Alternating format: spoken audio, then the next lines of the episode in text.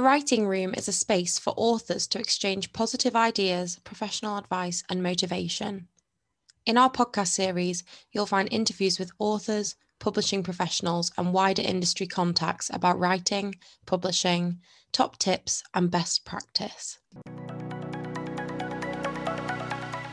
In this episode, we spoke to author JD Kirk about the perks of being independent, his writing schedule, and his writing inspirations. JD Kirk is the pen name of multi award winning author, screenwriter, and writer of comics Barry Hutchison. Born and raised in Fort William in the Highlands of Scotland, Barry wanted to be a writer from the age of nine when a kindly librarian wrote his name on the spine of a notebook in which he'd written a short story and put it on the shelf. Since then, he has written over 140 books for children as Barry Hutchison, over 15 for adults as Barry J. Hutchison, and is now thoroughly enjoying murdering people as J.D. Kirk. Barry still lives in Fort William with his wife and two children. Hi, JD. Thank you so much for joining us today at the Writing Room. Well, thanks for having me. Happy to be here. How are you doing?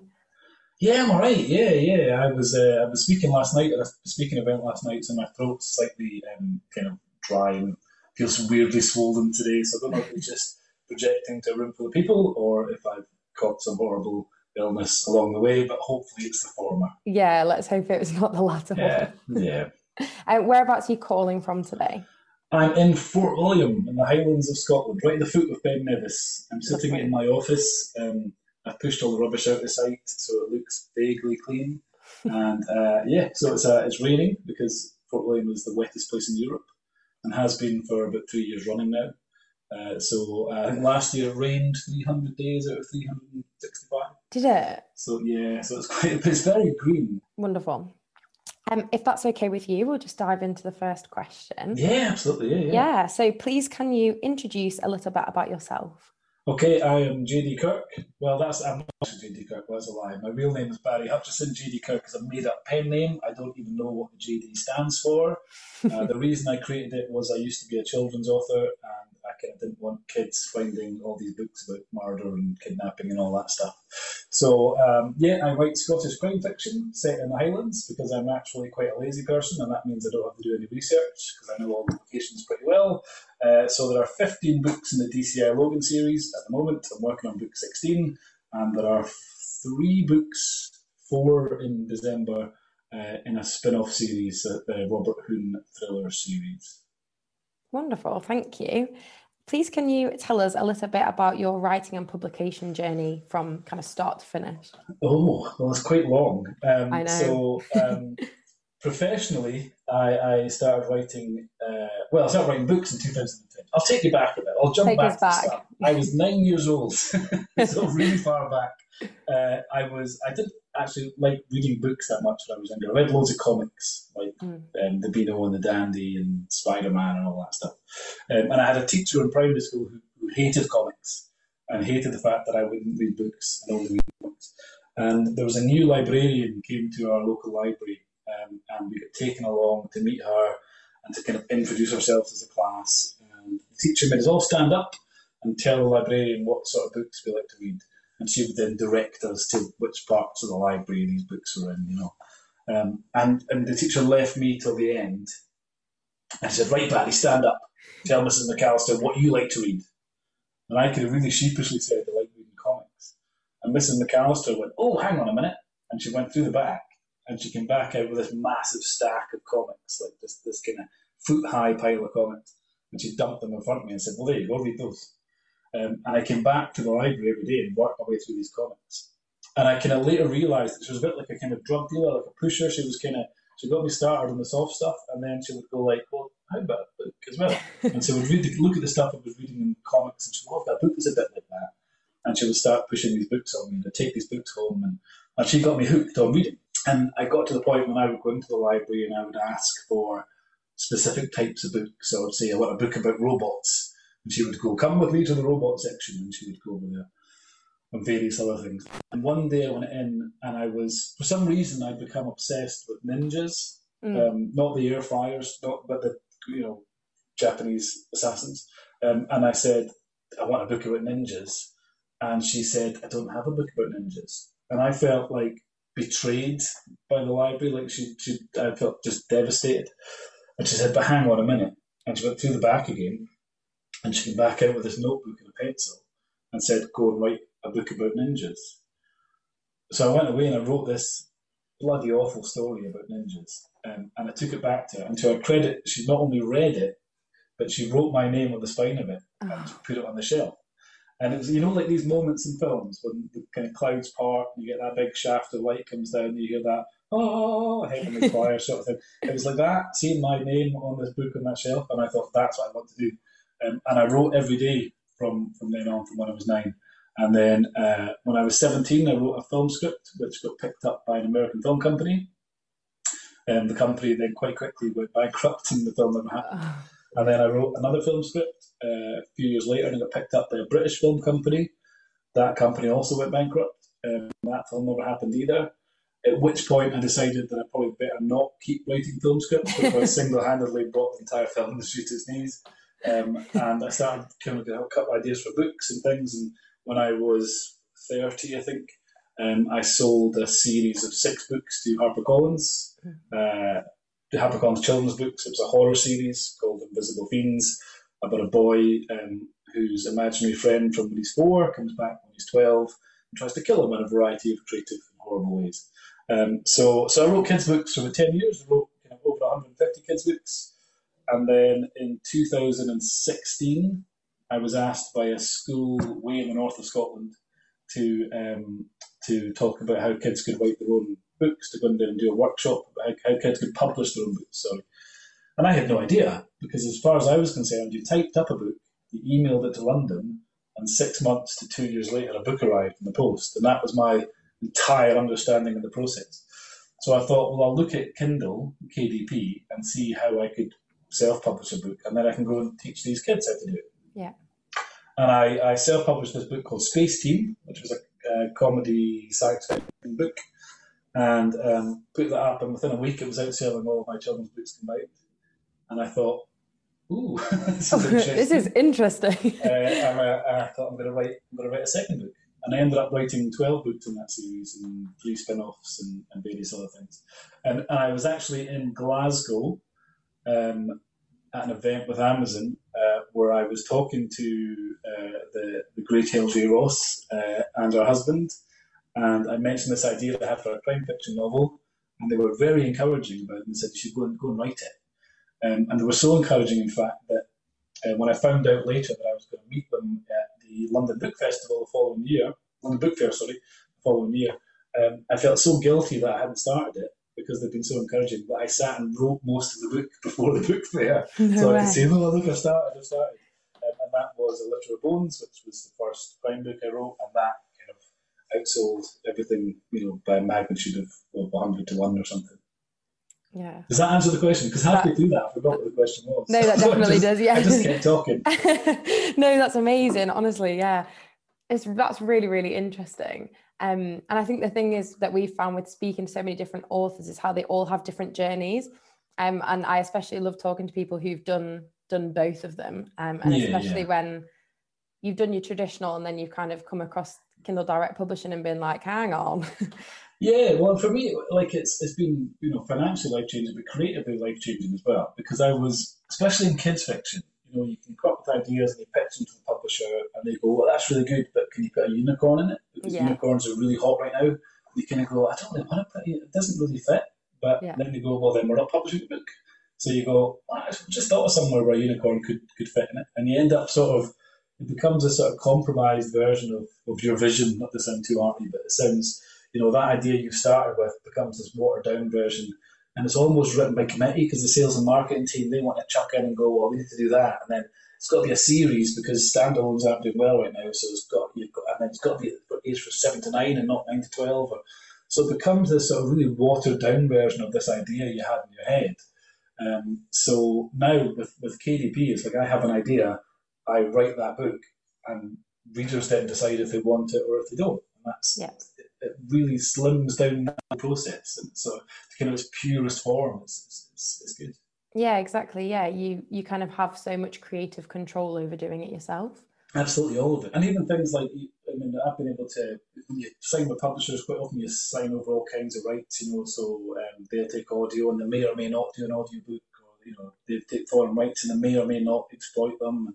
So you're left with a all those, you can do all these different things. Today or yesterday, we just launched like a range of merchandise inspired by the the, the DCI Logan books, mm-hmm. with all proceeds going to local charities. Kind of every three months, the charity changes and the merchandise changes. So it's all limited edition stuff, um, and and all the money goes to a local charity. So even being able to do things like that, you just can't do when you sign a traditional publishing contract. Yeah, yeah, exactly. What inspires you in writing? What kind of gets you going? Um, yeah, I think. Uh, it, for me, it's always been characters in general. So not even just the crime stuff. It's always about characters for me. I will I will come up with a character first, usually, or sometimes I'll come with a with a with a storyline first, and then have to get a character that fits that. But generally, it's the character I come up with first, and then that develops the story. Because I generally take a character and I'll and I'll, I'll kind of throw like a an incident, something that happens at them, and how they react to that is what makes the story. You know what I mean? It's not. Mm. It's, it's, so that's kind of quite organic. So for me, yeah, it's always been character. I think I, have always had a. This is the first thing I've ever written that's been set in Scotland, but all my books I think have a sort of sense of Scottishness through them and a kind of a Scottish humour. Everything I wrote was always funny, not intentionally necessarily. Like the the uh, horror series I wrote for HarperCollins um, I, I thought it was like a proper, just you know, scary, creepy. And the first book came out, and there was a review in the Guardian or something, and it said Mr. Mumbles is the funniest horror book I've ever read. And I thought it wasn't meant to be. It wasn't, meant to be. You're like, oops. then I look back over it, and then I realised that it's it's just in that character interaction thing. I, I think it's there are no jokes in it. It's just the humour of back and forth, and that thing of you know being scared and, and, and laughing is quite often go hand in hand. That that that sort of feeling. So um, yeah, so those were funny. All the kids books were funny. When it came to the crime fiction, I thought I want to be deadly serious, and I want to be it's just going to be dark, and it's going to be like these kind of psychological thriller type things. And um, I tried three or four attempts at doing that, starting the book like that, and it never really went anywhere. And and then I, I just couldn't quite get the voice right. And then I wrote um, the, the, the version of the first line that appears in the actual book is the total collapse of Duncan Reid's life began with a gate in the arse end of nowhere. And when I wrote that, suddenly it all like it clicked in what the voice for the book was going to be. Um, so they are like they are proper serious plots, but it's um, mm. the, the character interaction that really interests me. So it's always characters first that inspire me. And I would say at this stage, you know, 15 books in, the series is a is a soap opera with murders. You know, as, mm. people are. I, I, don't get emails about the plot. Occasionally I do, but mostly I get emails going, "Oh, I'm really worried about that character because you know there was a character discovered they had cancer in one book, and there was you know a character gets pregnant in another book, and the people are really worried that they're going to get they're going to be all right and good. And the best compliment I've ever had was there's a character at the moment um, that's pregnant in the series, and I've had two people contact me to say they'd started knitting and then realised that the babies weren't going to exist. just so they actually no. started They're like, these fictional babies, and then they went, "Oh no, what are we doing?" Um, so two people had contacted me about that. So so it becomes that. Um, yeah, it's, it's, nice when that, that, happens. That that kind of connection people form. Um, yeah, so characters for me is what it's all what it's all about. Yeah, yeah, that's really great. What is your writing schedule? What does that kind of look like? How do you do you really plot out or do you kind of just roll with it? Um it varies really. Like i i, I generally know who done it with the crime stuff.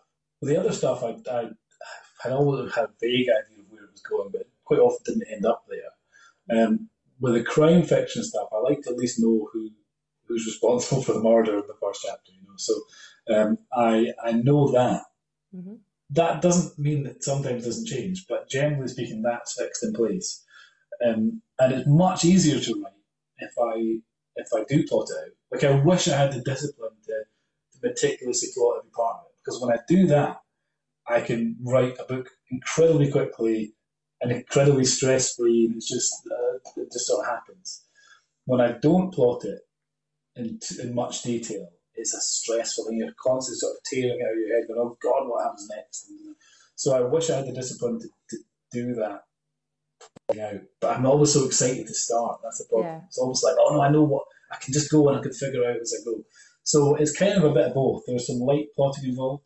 Um, in terms of actual kind of writing um, process, I, I write in the mornings. I generally I use a thing called Pacemaker, uh, Mhm. a bit of software, and I just I go. The book will be ninety thousand words, hundred thousand words, whatever.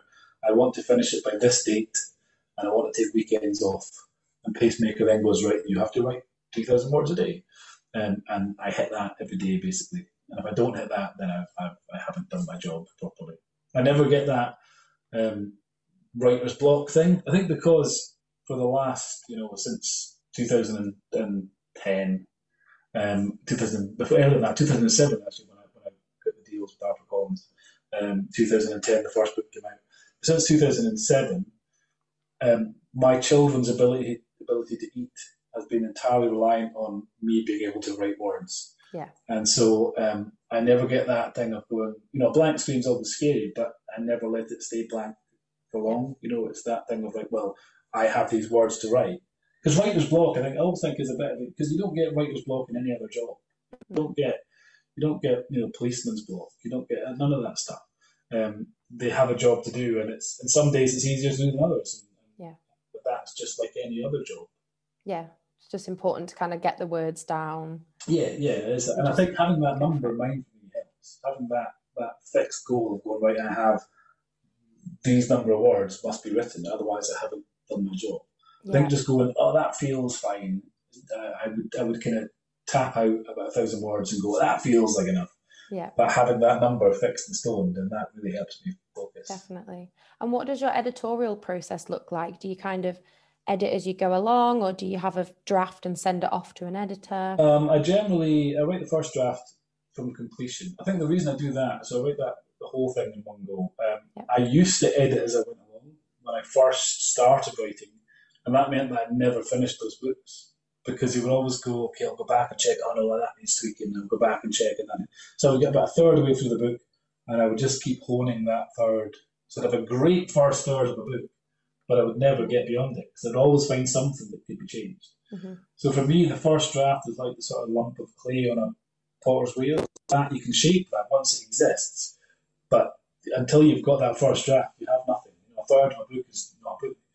So the first draft, you know, a terrible first draft is, is infinitely better than a great, you know, five chapters because that's nothing. So um, yeah, get the first draft done. I then leave it a couple of days. I'll then go back and I'll work through and edit it myself, and then I'll send it off to the editor, and she'll give her notes and all that stuff, and then it'll go to be proofed and all that. Yeah. And then it'll be published, and then we'll find five typos, which which no one has spotted. It always happens Yeah. yeah. every time. But that that's the thing. That's the, there was that thing of people going, oh, self-published books, they're always full of typos. I have found that not to be the case. I found the worst case of that was when I was writing for HarperCollins, and they published 13,000 copies of a book of mine, with the top of page 17 on page 18, and all the apostrophes have been replaced with double quotation marks. So, like, don't was D O N, double quotation marks T. Yeah. Um, so, and that's HarperCollins, one of the biggest publishers in the world. They then pulped all 13,000 copies. They reprinted 13,000 copies from the same file, pulped those 13,000 copies, and then fixed it. Oh no. So the first, I have like 10 my author copies of the first edition, which have all the mistakes.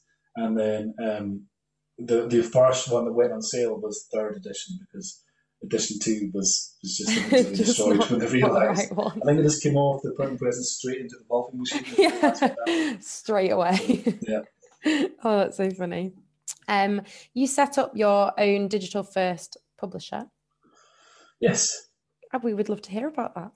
Right. Well, um, yeah, it was kind of just a way of uh, just making it all a bit more formal and official. Really, I was when I was doing the Space Team books, I was just doing them as myself, sole trader, and um, just kind of felt a bit ad hoc and a bit um, not unprofessional, but just a bit kind of slung together. Yeah. So what we wanted to do when I was kind of moving towards a crime fiction, I thought, well, let's look at this as a as a proper publishing company. So we wanted to get into doing, you know, foreign rights sales. We wanted to um, be getting, you know, film rights sales, audio sales. So we thought we'll set up as a limited company. And uh, to start with, we were just publishing my books. We're still at the moment just publishing my books, yeah. but we have we work with you know rights agents in the US, the UK, and we have so it's much more like a like an actual publishing company. We have people working with us and, and all that stuff. And so I no longer just do everything myself, which is how I started out. Because when I started um, Space Team, I had no money to spend on it. Was like I can't afford to to take a chance on this. So I had to, I designed the covers myself. I, I you know did all the manuscript. I edited it all myself and formatted it and marketed it, everything solo. Uh, so now, thankfully, we're able to. I'm gonna I outsource all these bits to different people, and and I kind of try and focus as much as possible on just writing it. Yeah, because at the end of the day, you are the only person that, that can do that. Yeah, bit. well, that's it. I was finding that bit like there are people that can do all the other stuff much better than I can. Hmm. People can design covers far better than I can, and, and people know more about marketing, and people can do you know go to book fairs and sell rights and all that. But I'm the only one that can write the books, you know. So yeah.